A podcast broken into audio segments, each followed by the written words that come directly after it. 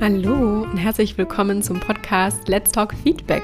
Der Podcast für ein gelungenes Miteinander, ob im Beruf oder im Privatleben. Ich bin Dr. Sonja Hollerbach und der Host dieses Podcasts. Ich wünsche dir ganz viel Spaß bei dieser Folge. Hallo, hallo und herzlich willkommen zu dieser Folge. So schön, dass du diesmal wieder mit dabei bist. Die letzte Folge ist ja schon ein bisschen her. Daher habe ich heute etwas sehr Frisches und etwas sehr Ungewöhnliches für dich, nämlich mal wieder ein Interview. Und zwar ein Interview in einer sehr ehrlichen und sehr direkten Art mit einem Namensvetter von mir, und zwar mit Thorsten Hollerbach. Thorsten bezeichnet sich so schön als Vollblut-Projektmanager und hat knapp 20 Jahre Erfahrung und sieht sich eben als Generalist im Bereich Technik und IT. In diesem Bereich beschäftigt er sich sehr, sehr stark mit Projektmethoden, Tailoring und virtuellem Leadership und eben virtuellen Teams. Zudem ist Thorsten Dozent und Lehrbeauftragter an der Kaleidos FH und Buchautor sowie Podcaster. Das heißt, auch die Fortsetzung zu unserem Interview, bei dem ich sozusagen im Fokus stehe und meine Meinung und meine Erfahrung findest du auf seinem Podcast.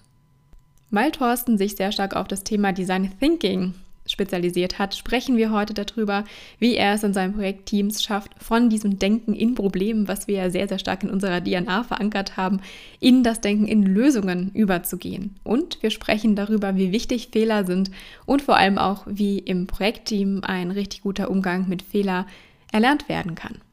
Außerdem bringen wir noch ein paar andere Themen für dich mit und ich lade dich einfach ein, ganz, ganz offen in diese Folge hineinzugehen und dich einfach mal von diesem ungewöhnlichen Flow leiten zu lassen. Denn das Schöne, was ich an Thorsten finde, in seinen Worten würde er sich wahrscheinlich als Freischnauze bezeichnen.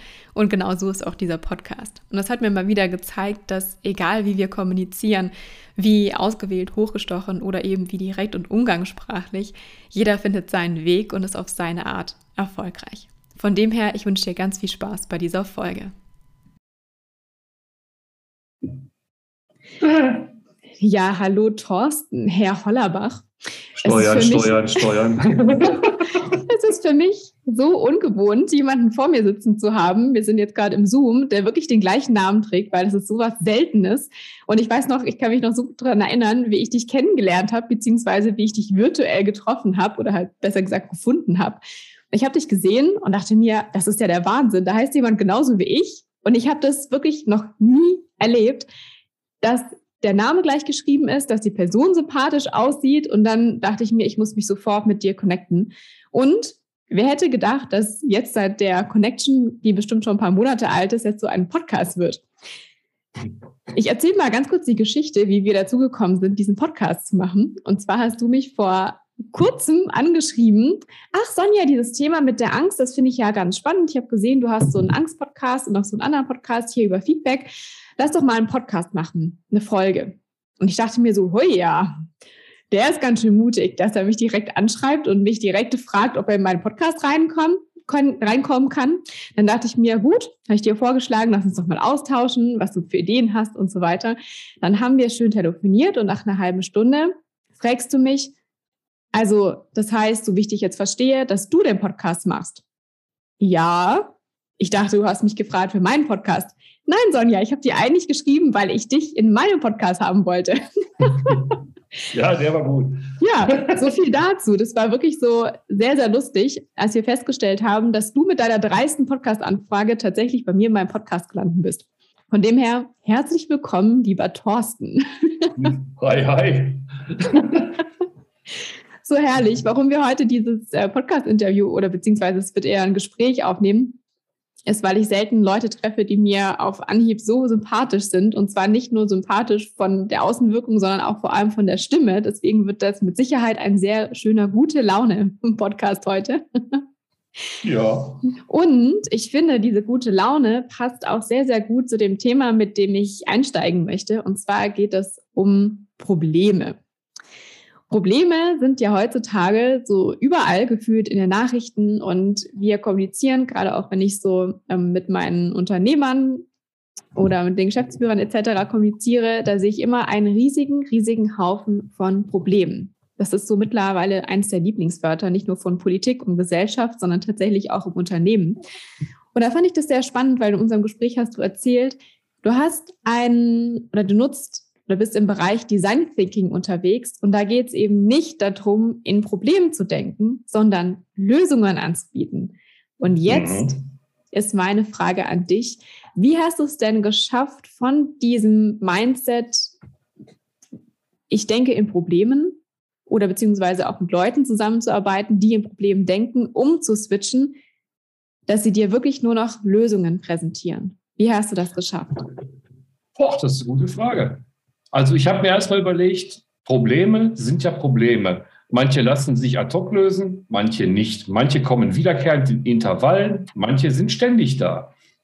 Also was soll ich damit? Warum soll ich mich jetzt großartig mit dem Problem aufhalten? Ist doch viel gescheiter, wenn ich hingehe und sage, okay, Probleme sind da, dagegen kann ich nichts machen, dagegen kann der Papst nichts machen, dagegen kann auch, auch die Queen nichts machen und die hat einige Probleme, glaube ich gerade jetzt. Und, und, dagegen kann niemand was machen. Also warum sollte ich mich denn dann mit den Problemen beschäftigen? Dann beschäftige ich mich doch lieber mit den Lösungen, beziehungsweise ich packe die Probleme aktiv an und drehe sie ins Positive, sodass ich daraus noch einen Mehrwert schöpfen kann. Weil Probleme sind ja nicht nur da, damit du Angst kriegst oder damit du irgendwelche Sorgen hast, sondern Probleme können ja auch Lösungshelfer sein. Sonst hättest du sie ja gar nicht. Du musst ja was finden.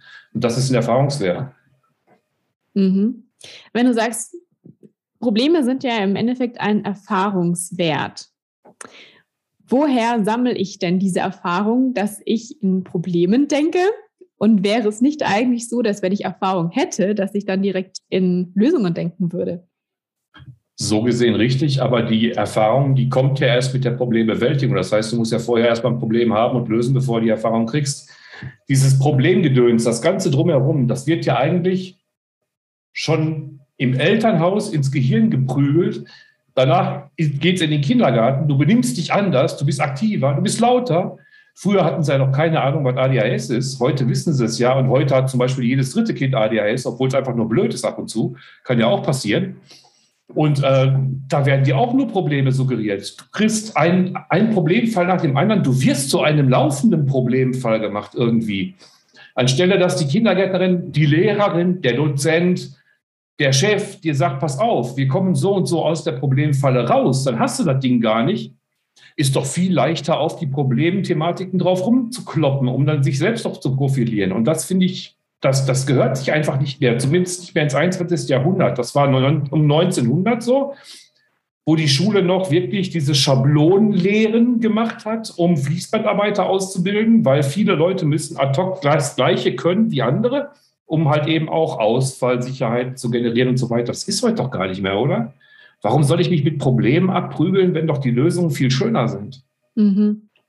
Ich finde das so schön, dass du das sagst, weil sinnbildlich übertragen ist es ja genau das Gleiche, was, warum ich auch glaube, dass so ein bisschen diese, ich sage jetzt mal, die Coaching-Szene so ein bisschen negativ behaftet ist. Weil warum gehst du, gehst du ins Coaching? Du gehst ganz oft ins Coaching, weil dir jemand sagt, dass du ein Problem hast und nicht, weil dir jemand sagt, hier, such mal eine Lösung oder suche mal jemanden, der dir bei der Lösungsfindung oder beim Vorankommen hilft, sondern ganz oft, ganz oft ist das so, da ist was falsch, das darfst du jetzt für dich schauen, wie du dieses Problem für dich löst.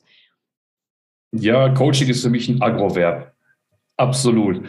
Weil es gibt ja diese, jetzt kommen wir zu den Worten, was wir vorhin angesprochen haben. Es gibt diese super Schablonen-Coaches. Das ist ein Wort, was ich mir sichern lasse. Das ist gerade in der Mache. Und da musste ich erklären, was der Begriff denn abdeckt. Mhm. Der Begriff Schablonencoach deckt ab, dass sich einer mit Fremdwissen auf Social Media oder Face-to-Face -face profiliert und Dinge verkauft und anbietet und durchführt, von denen er keine Ahnung hat, ohne zu berücksichtigen, dass er damit einen direkten Eingriff in ein Fremdleben startet. Weißt du, was ich meine? Ein Coaching oder ein Mentoring, du nimmst ja direkt Eingriff in das Leben eines anderen Menschen und beeinflusst ihn entweder positiv oder negativ. Das kommt darauf an, wie gut du bist. Aber dass man mit Schablonenwissen dann dieses ganze Zeug, das ganze Coaching-Programm auf viele, viele Menschen, dadurch erschaffst du ja wieder Roboter. Und dann sind wir wieder im 19. Jahrhundert mit dem Schablonenlehren, oder? Das ist ja nichts anderes. Du brauchst Individualität. Du brauchst ein Abstecken von, von, von einem Gefühl. Du brauchst ein, ein, eine Diversität in medialen Denkweisen. Und das haben die meisten nicht auf dem Kasten. Und wenn man dann nachschaut in Social Media, was die gelernt haben, Da kam ich von, von Schweißer bis zu Diplomkaufmann. Der eine klöppelte sogar Holz und, und die nächste, die war eigentlich äh, Kindergärtnerin, wobei ich nicht weiß, wie sie die Pädagogik geschafft haben muss. Ich habe keine Ahnung. Und das ist das, was mich so aufregt, oder? Das ist das, was mich wirklich zu einem Blut, ich habe schon 200 Puls, das ist schon das, was mich so zum Blut rausspringt. Weil die labern und salbadern einen gequälten, darf ich das sagen, Scheiß, mit dem eigentlich niemand was anfangen kann, noch nicht mal er selber. Und dann sagen sie dir, ja, es ist jetzt deine Aufgabe, das umzusetzen. Und sagen dir aber nicht wie. Mhm. Ist das normal? Ist das toll? Nee, oder? Ich finde es sehr spannend, weil, also wir haben uns davor committed, in diesem Podcast sehr offen zu sprechen, deswegen äh, ist, ja. diese, ist, diese, Folge wahrscheinlich etwas ehrlicher als sonst. Nur ich finde es einfach auch schön, mal dich als andere Persönlichkeit ähm, hier in diesem Podcast zu haben. Und ich finde, das, was du erzählst, es geht auch wieder genau in diese Richtung. Wir wurden darauf getrimmt, Probleme zu lösen. Und ich glaube, der größte Fehler, den man machen kann, sei es jetzt als Coach oder als Führungskraft, ist, den anderen als Problemfall zu sehen und dann eben ja. sozusagen eine gewisse Schablone auf irgendwas legen zu wollen. Und ich mhm. möchte da gerne nochmal den, den, Haken, den Haken schlagen von Schablonenwissen, also sozusagen Schablonencoach, hin zu deiner Tätigkeit, ja, im Projektmanagement. Es ist ja genau das Gleiche zu sagen, oder ich stelle mir das genauso schwierig vor, beziehungsweise habe das auch erlebt. Ich habe eine Schablone und das Gleiche gilt für Transformationsmanagement etc. Ich habe eine Schablone und versuche die jetzt auf dieses Projekt oder von Projekt A auf Projekt B zu stülpen. Was sind deiner Meinung nach oder was sind deine Erfahrungen und die größten, ja, die größten Hindernisse, die damit zusammenhängen? Also eine Schablone im Projektmanagement, das würde bedeuten, du suggerierst, dass das eine Problem in einem Projekt das gleiche des anderen ist. Das ist es aber nie, weil Projekte sind ja grundsätzlich individuell. Die haben eine individuelle Timeline, die sind alle timeboxed und die haben als Aufgabe stetig etwas anderes abzuarbeiten. Das ist fast, also es, es gibt für mich jetzt in meinen 20 Jahren Projektmanagement, es gibt kein Projekt, was dem anderen gleicht. Das ist das Erste. Als Schablone könnte man sehen, die Umrahmung, oder? Das ist dann eben halt die Projektmethode, sagt man. Wobei jede Methode ist äh, nicht gerade gleich und jede Methode ist auch nicht für jeden anwendbar. Deswegen habe ich mich spezialisiert auf Methoden Tailoring. Das heißt, ich schneide die Methode in den Abläufen und in den Dokumenten zurecht auf die jeweils anwesende betriebliche und personelle Infrastruktur.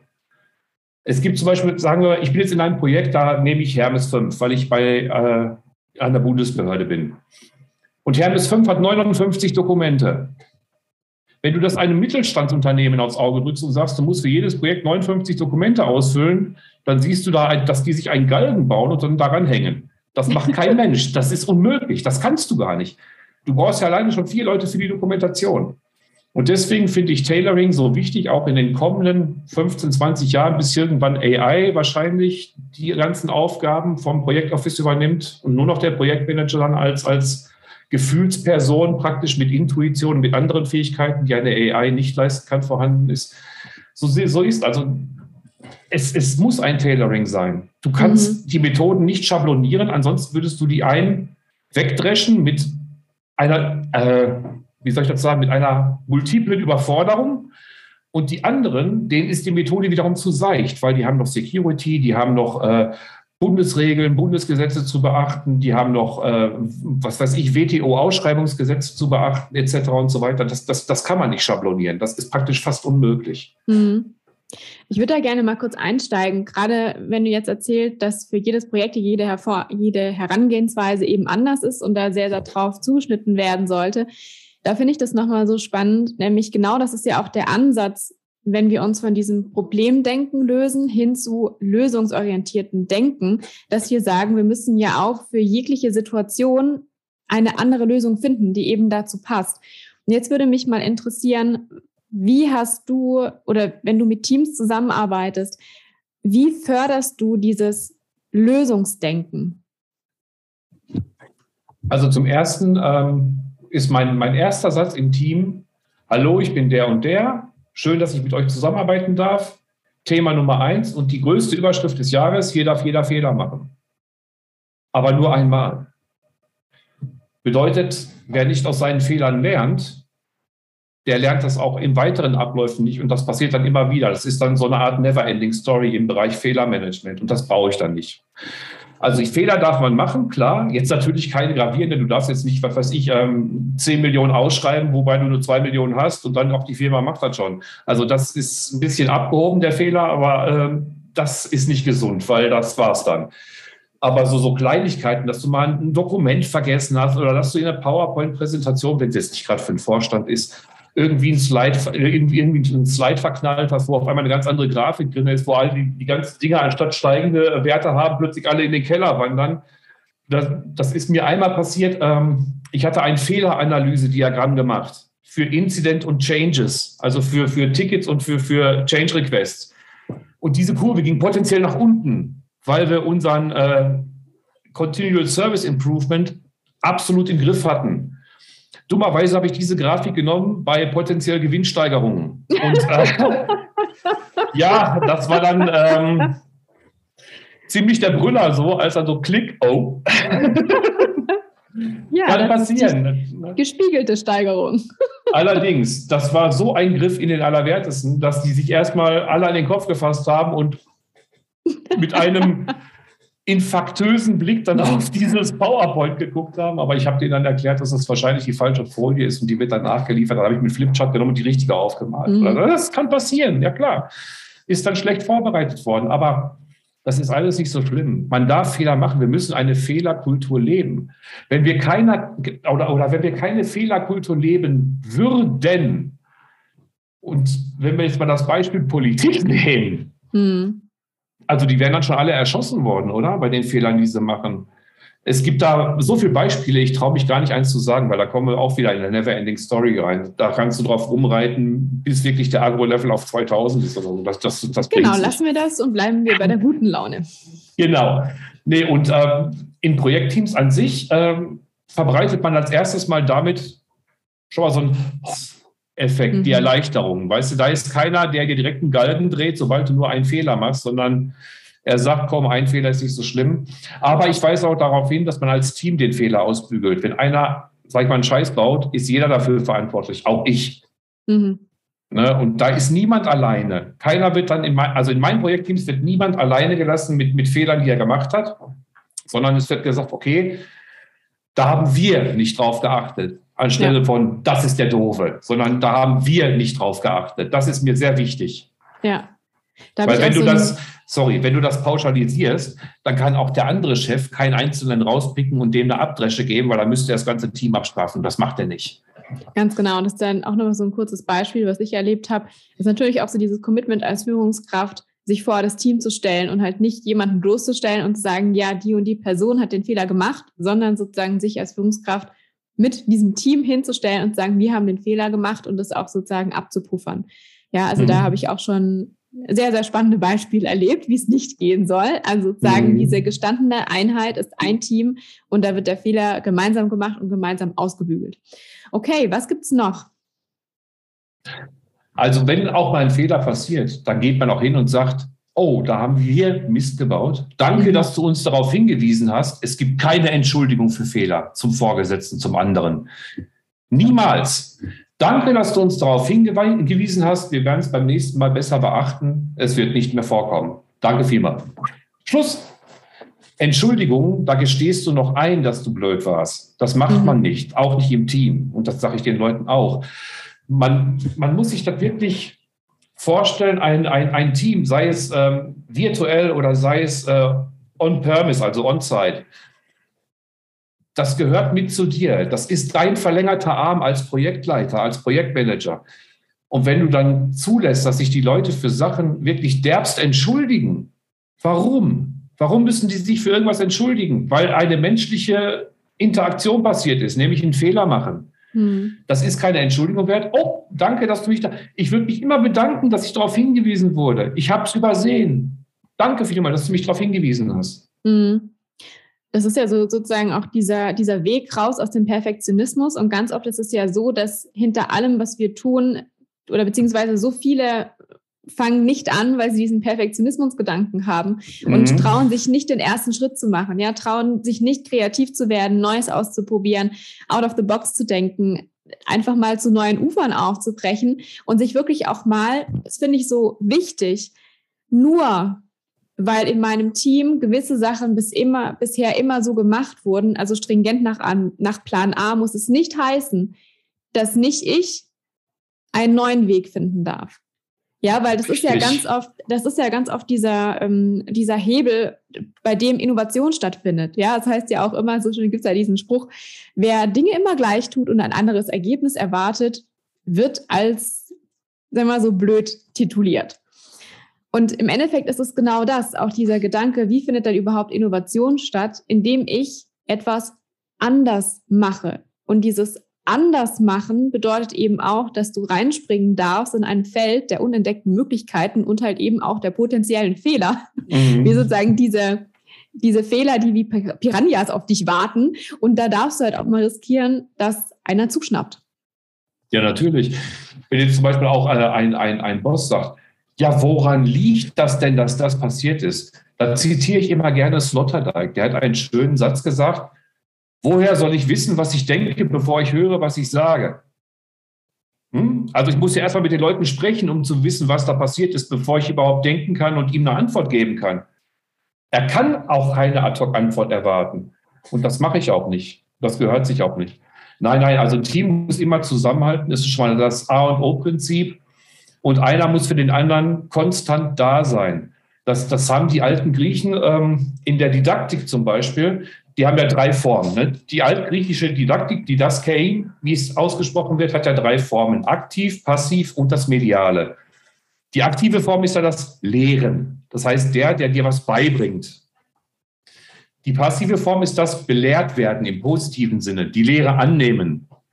Und die mediale Form ist ja das Ganze, was jetzt mit dem äh, Anglizismus Self ist. Self-Management, Self, äh, Durability wie das Zeug heißt und, und, und, und selbst irgendwas. Also alles, was mit selbst ist, das ist das Mediale. Das kommt von dir selbst, Medium.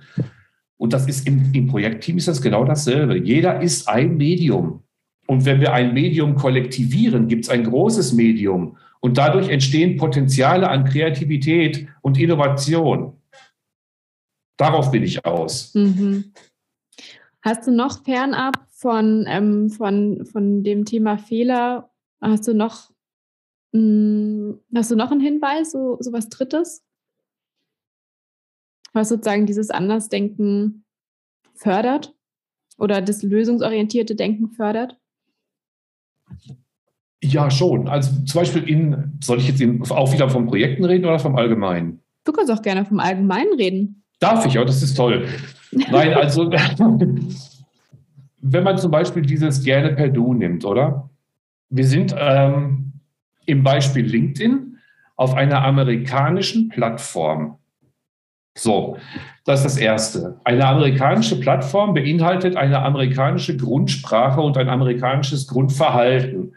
Und im Amerikanischen gibt kein Sie. Warum ist es ein Fehler, wenn ich ihn mit Du anspreche? Nur weil ich das übersetzt habe. Ist dann eine Translation eines gängigen gebrauchten Wortes, was einzig in der USA als Sprache ist oder im englischen Sprachgebrauch als Sprache ist, nur weil ich es übersetzt habe ins Deutsche und es dann benutze, ist das ein Fehler? Mhm. Nein, es ist kein Fehler. Die Übersetzung ist korrekt, das Wort ist korrekt. Wenn ich jetzt sage du, Sir, dann wäre es ein amerikanisches Sie, weil das Sir im Anschluss, das erhebt die Authentizität von dem anderen. Das sind zum Beispiel auch Denkweisen, wo ich nicht nachgucke, warum das ein Fehler sein soll. Mhm. Oder warum soll es ein Fehler sein, wenn ich etwas poste, was mir wichtig ist? Andere sagen, das hättest du aber jetzt nicht machen dürfen. Ich meine, okay, wir wissen alle, was wir nicht posten sollten. Mhm. Das ist klar. Also es gibt da so. Die Katze äh, vom Nachbarn. ja, erschossen oder so. Oder es gibt ja auch noch ganz krasse Sachen, die man einfach nicht postet. Ich, ich würde zum Beispiel niemals Kinderfotos posten. Ja, das macht.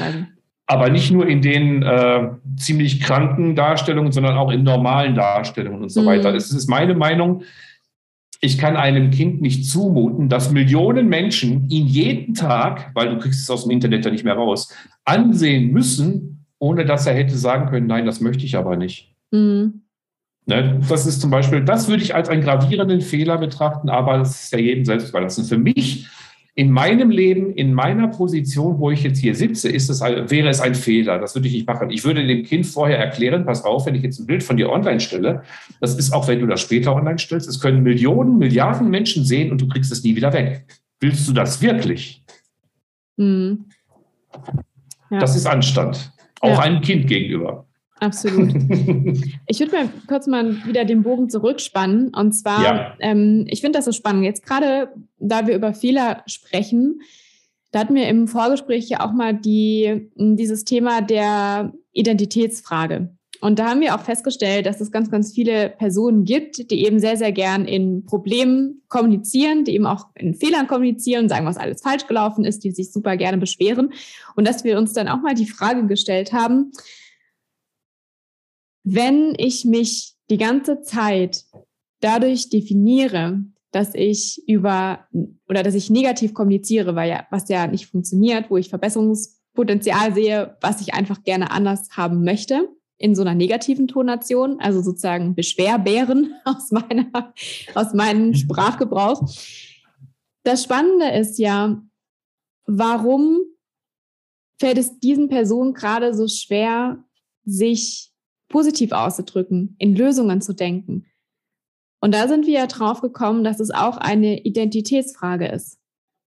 Hm. Wer ist, ist diese Person? Genau, wer ist diese Person ohne ihren Beschwerbärenmodus? Und jetzt ja, die, spiel, die spielen alle eine Rolle. Das ist, ähm, wen nehme ich jetzt mal als Beispiel? Wenn du Captain Picard aus Raumschiff Enterprise immer durchgeguckt hast und du spielst jedes Mal diese Rolle über 10, 12 Jahre, du verwächst mit dieser Rolle und hinterher dein Bewusstsein akzeptiert das als, als dein eigentliches Ich fast, ohne dass du es merkst. Und teilweise kommen dann Situationen raus, äh, dass es dann wirklich so ist. Du merkst nicht, dass du immer wieder das Gleiche machst. Das ist dann auch dieser, dieser ähm, man sagt ja auch, wenn man über Beziehung redet, Teufelskreis. Du hm. hattest einen Arsch, du trennst dich von ihm und suchst dir unbewusst sofort den nächsten, der dich auch wie ein Arsch behandelt. Das ist der Beziehungsteufelskreis. Klar. Aber es gibt wirklich Leute, weil erstens mal im, im ähm, negativen Kommunizieren ist viel einfacher. Mhm. Ne? Deutschland ist ja bekanntlich ein Jammervolk. Mhm. Wir werden alle sterben, alle machen uns fertig. Es sind 12.000 Leute im, in, in, in der Regierung und 84 Millionen als Schafe. Merkst du, was da nicht, nicht so ganz richtig ist? Die Relation? Das, das, da muss man nicht negativ denken. Ich gehe dann hin und sage, ah, die Regierung hat uns schon wieder abgefuckt, ah, wir müssen wieder bezahlen. Da sage ich, dann beweg deinen Arsch dahin und beschwer dich. Hm. Wofür hast du denn eine Birne? Kannst du nicht denken? Durchs Jammern wird es auch nicht besser aus, dann hast du mir auch noch die Laune versaust. Denk positiv oder geh hin und beschwer dich. Mhm. Ne? Und, und wenn das äh, viele machen würden, und ich rede jetzt hier nicht von, ja, weiß ich nicht, die, die Familie Meier rennt jetzt los und mit fünf Leuten, öh, wir wollen das nicht, sondern äh, ja, wenn das jetzt mal so mit, Kollektiv. Ja, eben, wenn die so mit, mit 15 Millionen mal in Berlin auftauchen und sagen, äh, hallo, die Straßen sind jetzt zu, wir wollen. Mhm. Dann denken die anderen aber auch ganz schnell anders, verstehst du? Wenn man, wenn, wenn man nur auf Problemen rumreitet, es ist so schön und so bequem zu sagen, auch alles ist scheiße, ich schaffe nichts. Oder die meisten sagen, ah, ich versage in meinem Business und dies und das, ich kann das nicht und so und so. Ja, war das denn überhaupt die richtige Entscheidung, dass du hast ein eigenes Business angefangen? Was hast du dafür als Vorbereitung getan? Was macht mhm. dich aus? Was ist deine Prägnanz? Wohin willst du? Mhm. Was ist deine Vorbereitung an sich? Hast du ein Skript? Hast du einen Ablauf? Wie hast du dir das vorgestellt? Hast du einen Businessplan gemacht? Bist du mit Canvas vertraut? Hast du dir das mal aufgezeigt? Hast du es visualisiert? Und das sind alles Fragen, die diese Leute nicht beantworten können. Das ist ja sozusagen diese absolute Aufgabe der Selbstverantwortung. Und Richtig. vor allem, ich finde das so spannend, weil ich habe nämlich auch selber ein Experiment gestartet vorher, als du meintest, es ist so viel leichter, im Negativen zu kommunizieren. Mhm. Ähm, vor einigen Monaten habe ich angefangen und es mir als, als Aufgabe gesetzt, dass ich alles im Positiven kommuniziere. Also, dass ich nicht mehr nicht sage. Ja, also beispielsweise, das gefällt mir nicht, sondern dann, dann zu sagen, ich würde es mir gerne schöner vorstellen oder ich kann es mir vorstellen, dass es noch besser geht. Oder beispielsweise dieses, pass auf, fall nicht hin, pass auf, halt dich gut fest. Ja, mhm. also dieses, wir sind so sehr, so stark alleine schon in diesem, ähm, in dieser negativen Kommunikationsspirale, dass wir ganz oft dieses Worst-Case-Szenario ausdrücken und dann halt eben ein Nicht davor setzen. Also da ist es mir zum Beispiel auch schon aufgefallen, dass es eben so diese Negativrichtung geht. Und das Spannende finde ich einfach, wenn ich das ja so gewohnt bin, in diesen Worst-Case-Denken zu sein oder auch in diesen Beschweren zu sein, dann ist es ja ein Teil von meiner Identität geworden. Wenn ich jetzt auf einmal nur noch positiv kommuniziere, beziehungsweise in Lösungen kommunizieren soll, habe ich erstmal nichts mehr zu sagen. Weil das, wodurch ich mich definiert habe, wegfällt. Eben. Und dann wird derjenige sehr, sehr schweigsam. Es ist doch nur schon, wenn du das Wort aber weglässt. Genau. Ne? Ich weiß nicht, ob ich das mit dir hatte, das Thema. Lass mal das Wort aber weg. So, ich mach's, ich, ich mach's gerne. Was setze ich jetzt ein? Ja. Da arbeitet die Birne auf Volldampf und du kommst auf kein anderes Wort. Ja. An, anstelle du mal den Satz mit einem Punkt beendest und dann durch das Aber keine Gegenleistung forderst oder durch das Aber ähm, keine ähm, negativen Beispielfälle setzt oder durch das Aber den ersten positiven Satz gleich wieder in Frage stellst. Mhm. Das ist brutalst schwer. Du ich sitzt weiß. dann wirklich da und ähm, ja. Weißt du, Thorsten, das hat mich einige Monate gekostet. Vielleicht ist dir aufgefallen, ich verwende kein Aber. Kein einziges Mal. Ich habe es bis jetzt auch nicht gehört. Training. Das ist Training. Und wie gesagt, dann ist es sozusagen besser, in dem ersten Moment erstmal schweigsam zu sein und sich neu zu orientieren, anstatt wieder in seine alte Identität rein zu verfallen. Und es ist so ähnlich, wie du gesagt hast, dieser, dieser Wechsel zwischen den Identitäten, der braucht Zeit. Mhm. Und deswegen finde ich das auch immer so schön, sich nochmal zu überlegen, auch das Verhalten, dieser Automatismus, auch dieser Reaktionsautomatismus, das ist alles was, was uns erst bewusst wird oder in den meisten Fällen erst bewusst wird, wenn uns jemand darauf anspricht. Und dann mhm. sozusagen in jedem Moment darauf sehr sensibel zu sein und in jedem Moment darauf zu achten, Moment, ich habe erst was im Kopf und spreche ich das so aus oder kann ich mich nie, nicht nochmal einen Moment zurücknehmen und es so zu formulieren, wie ich es mir eigentlich vorgenommen hatte. Und das braucht Engagement und das ist echt anstrengend. Und das ist aus meiner oh, Sicht ja. genau der Schritt, den viele nicht machen, weil sie sich denken, das andere war so bequem. Ja, ja. Ich bin selber schon seit 30 Jahren dran. Ich versuche, also ich rede nicht immer so, wie ich jetzt rede. Das muss man ja auch mal sagen. Ich rede jetzt, weil ich mich relativ frei fühle und ungezwungen. Ne? Weil ich es dir erlaubt habe. Oh Gott, ja, ich hoffe, das war eine gute Idee. An, an, ansonsten bin ich ja wirklich ähm, äußerst förmlich und ich kann auch wirklich auf akademischem Niveau kommunizieren. Ich kann auch ein bisschen mehr Rhetorik auspacken, aber ich denke, für so einen offenen, coolen Podcast muss ich das jetzt nicht machen. Da muss man sich jetzt nicht großartig da irgendwie auf irgendwelche naja, sage ich mir mal, Mittelalter-Rhetoriken runterziehen oder so. Man, man, kann da auch mal offen nicht so wie die Jugend halt eben redet. Und die redet weitaus krasser als ich, muss ich mal sagen. Also mein lieber Schwan, dass ich das so gehört habe. Sehr schön, dass du mich noch als Jugend siehst. Äh, ja, ne, Thema, ich bin dein Vater. Ne?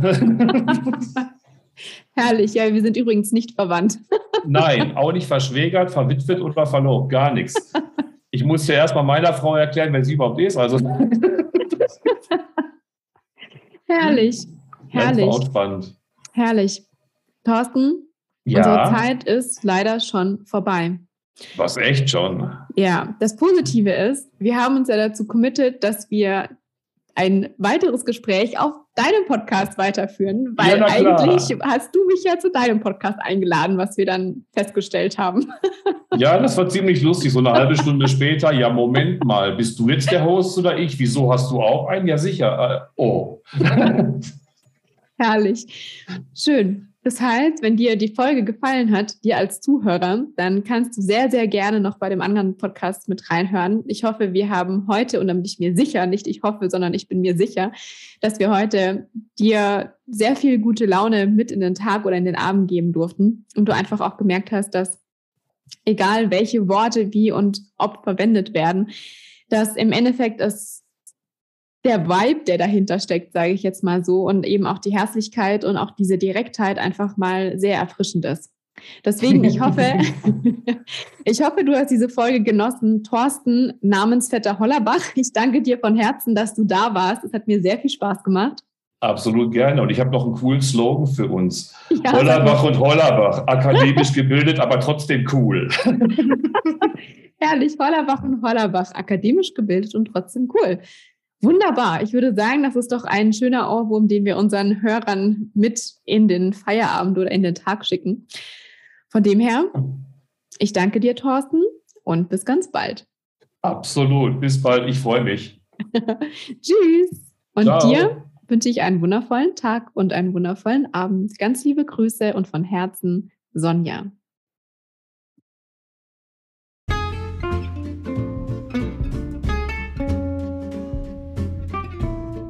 Wenn dir dieser Podcast gefallen hat, dann empfehle ihn sehr gerne weiter.